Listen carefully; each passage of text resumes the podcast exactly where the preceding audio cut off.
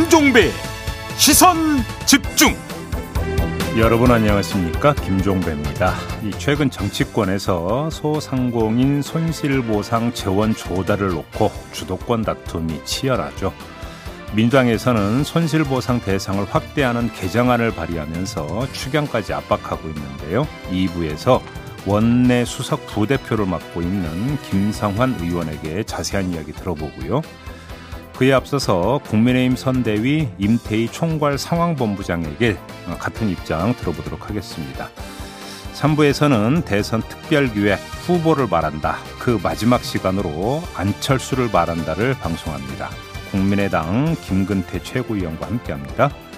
12월 10일 금요일 김종배의 시선집중 광고 듣고 시작합니다.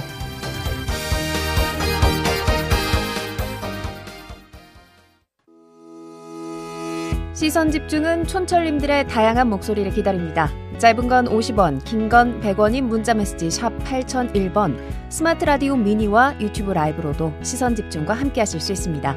믿고 듣는 진품 시사 김종배의 시선 집중.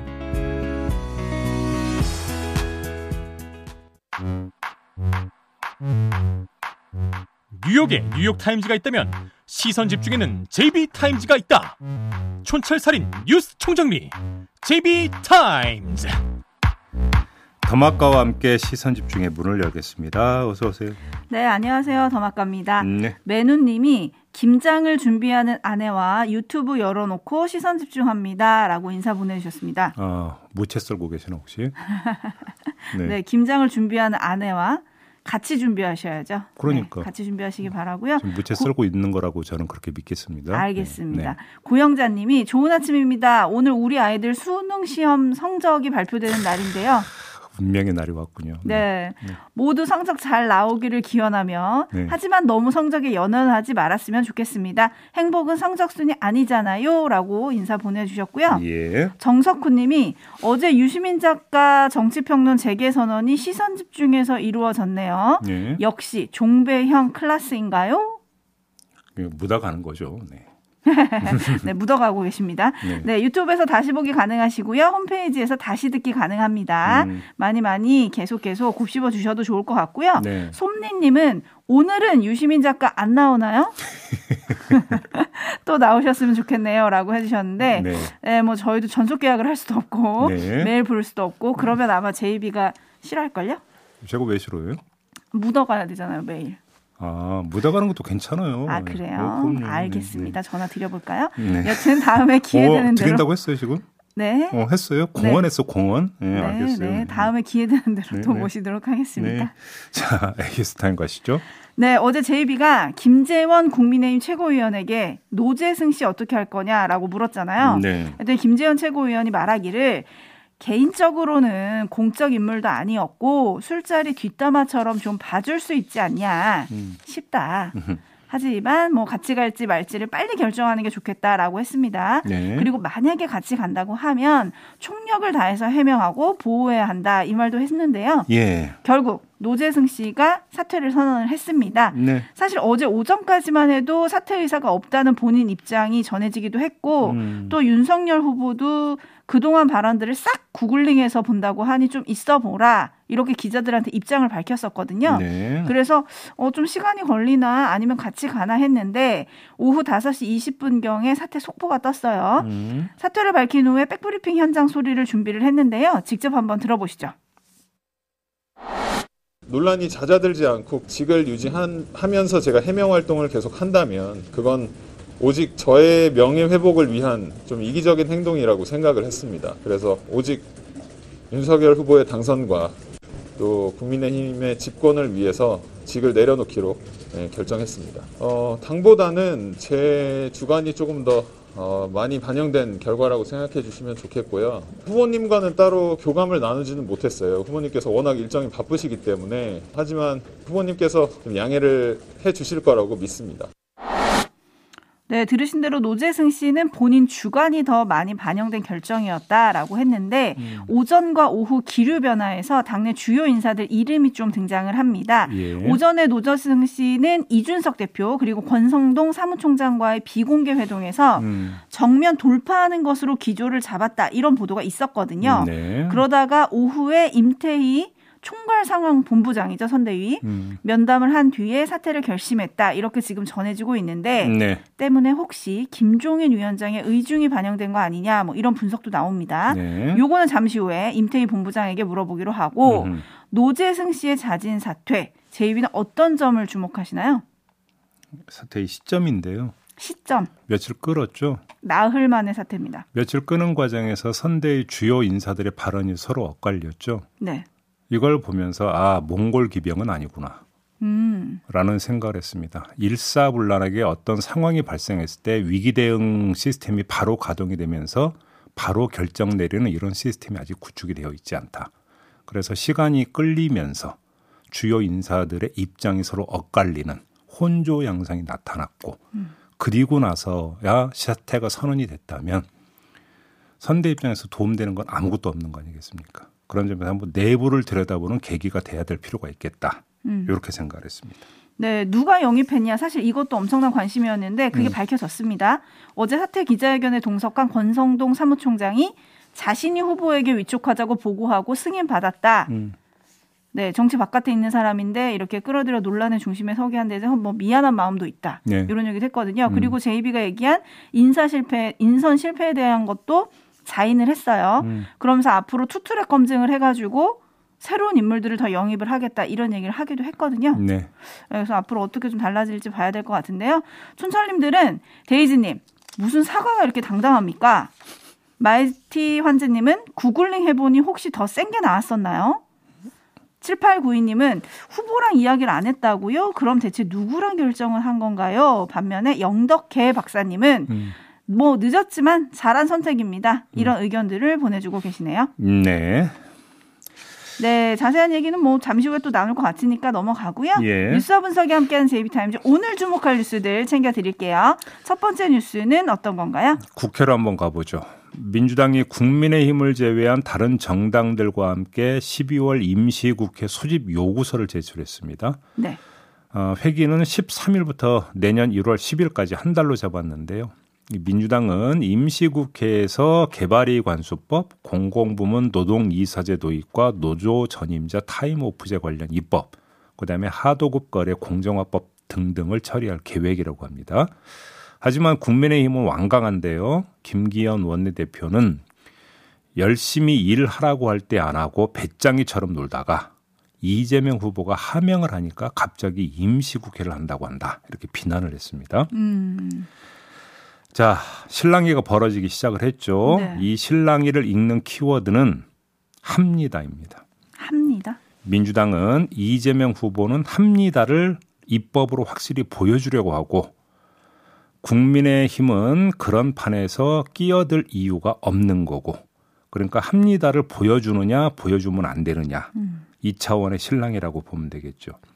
이런 신랑이엔 더 큰 판싸움도 있다고 봐야 될 것 같은데요. 이재명 후보가 윤석열 후보의 소상공인 50조 손실 보상뿐만 아니라 김종인 총괄의 100조 원 안도 받을 테니까 당장 협의하자 이렇게 나서지 않았습니까? 네.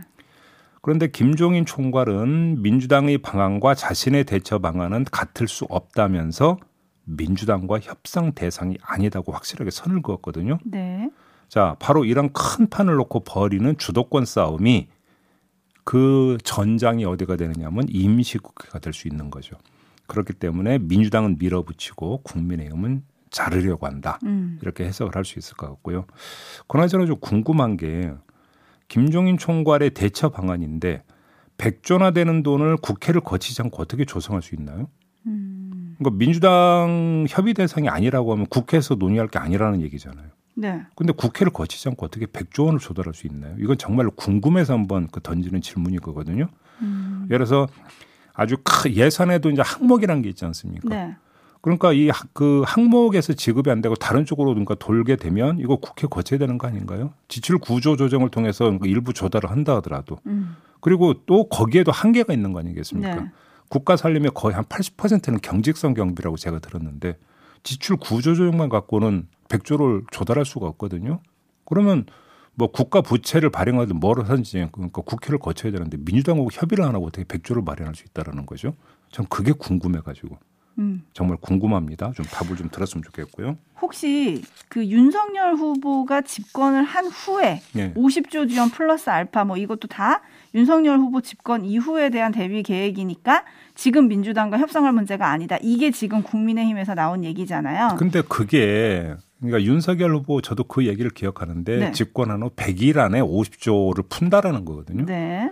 그러면 집권 후 100일 안에 뭐 추경을 편성한다고 뭐 가정을 해봅시다. 추경 편성하고 여야 심의 거치고 그래서 마련을 하면 그 다음에 어떻게 집행할 건지 안 짜고 이게 100일 안에 가능합니까?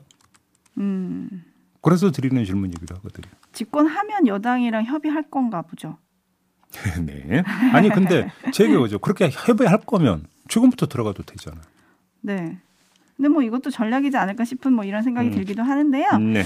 네, 지금 촌철님들의 반응은 여야 모두 공이 비판하시는 의견들이 좀 있어요. 음. TK님은 진작 민주당 이러지 대선 가까우니 일하는 척이라고 꼬집어 주셨고 네. 고세원님은 반대를 위한 반대를 또 시작했군요라고 음. 야당을 꼬집어 주셨습니다. 네. 반면에 신토방님은 임시국회 시민이 요구합니다라는 의견 보내주셨고요. 네. 공하나 이팔님은 김종민 김종인 총괄위원장이 대통령 후보보다 더 힘이 세네요.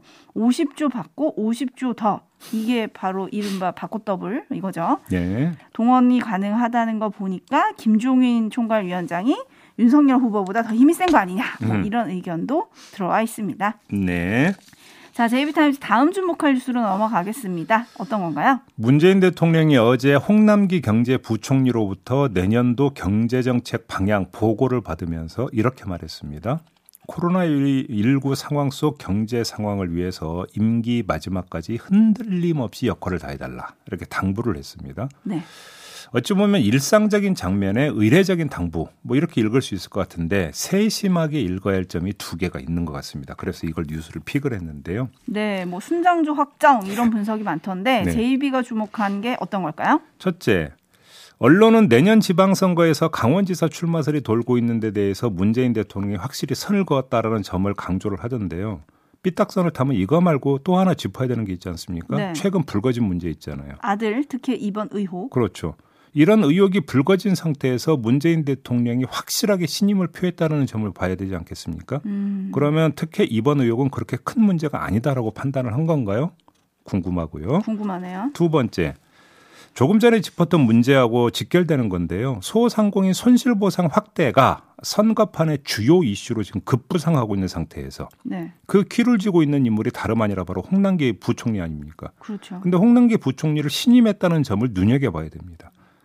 여기에다가 문재인 대통령은 흔들림 없이 역할을 다해달라고 당부를 하지 않았습니까? 네. 이 흔들림 없이가 이전의 정책 기조의 변화 없이를 뜻하는 거라면 여야가 지금 뭐 50조니 100조니 하는 이야기들이 말 그대로 그냥 일방적 희망상인 것이냐, 음. 김치국이냐, 네. 이것도 궁금해지는 거 아니겠습니까? 두 가지 궁금증이 따라 붙는 거죠.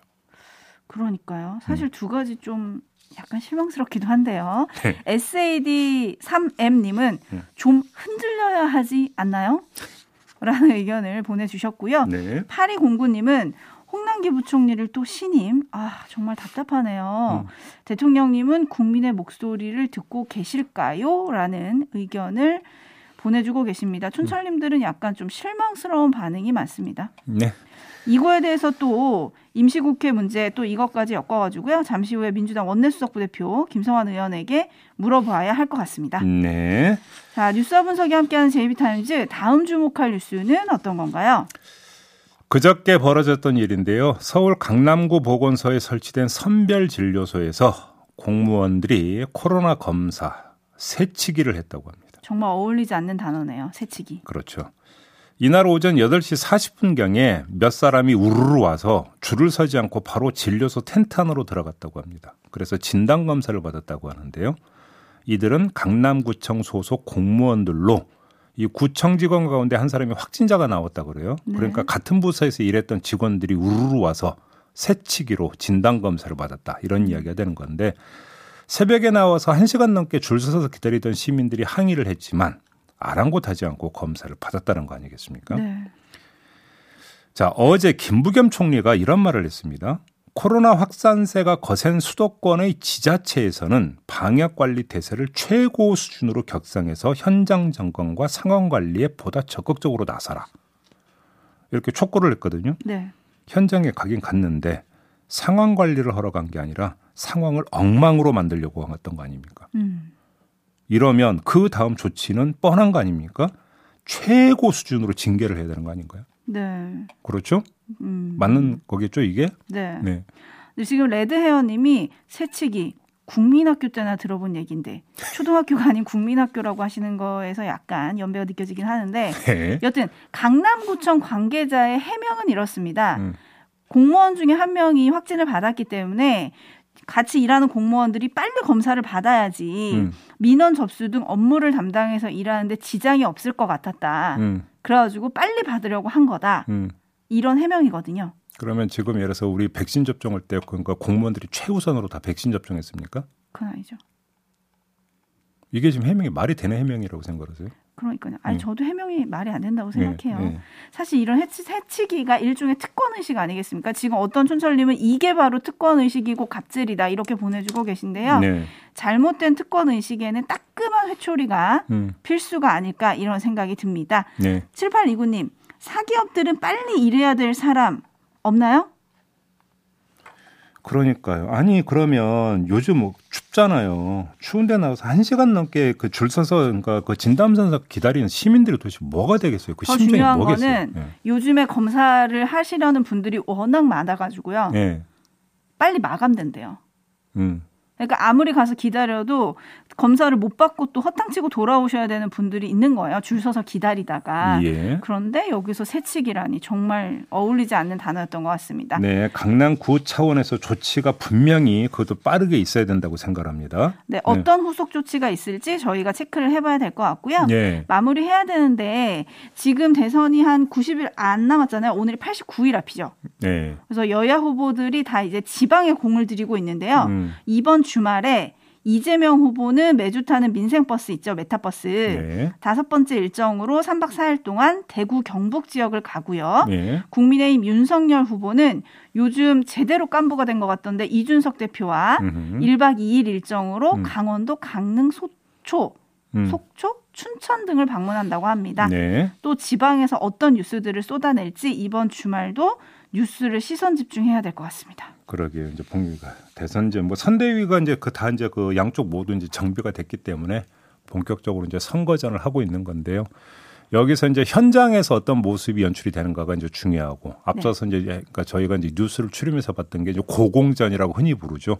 중앙에서는 그래서 어떤 이슈를 가지고 또 그러니까 전선을 긋는가. 음. 요것도 관심사인 것 같은데 1차로 나오고 있는 이슈는 코로나와 관련된 손실 보상인 것 같습니다. 네, 그리고 이거는 빠르고 깊고 그다음에 아주 치밀하게 논의를 하면 할수록 좋다. 음. 어느 후보의 어떤 그 유불리를 따지기 이전에 이게 바로 코로나 민생에 대해서는 그렇게 생각을 합니다. 네, 그래서 여야 모두가 얘기를 하고 있는데 예. 어떤 곳에서 먼저 확실한 대책을 내놓을지 좀 음. 지켜보도록 하고요. 그 네. 전에 오늘 법원도 조금 주목을 해야 할 것 같습니다. 음. 윤석열 후보가 검찰총장 시절에 자신에 대한 직무집행 정지 처분이 부당하면서 낸 소송 있잖아요. 네. 행정소송. 네. 그 1차 결론이 오늘 나옵니다. 요것도 시선 집중해야 할 것 같습니다. 알겠습니다. 자, 이렇게 마무리하죠. 더마카 수고하셨어요. 고맙습니다.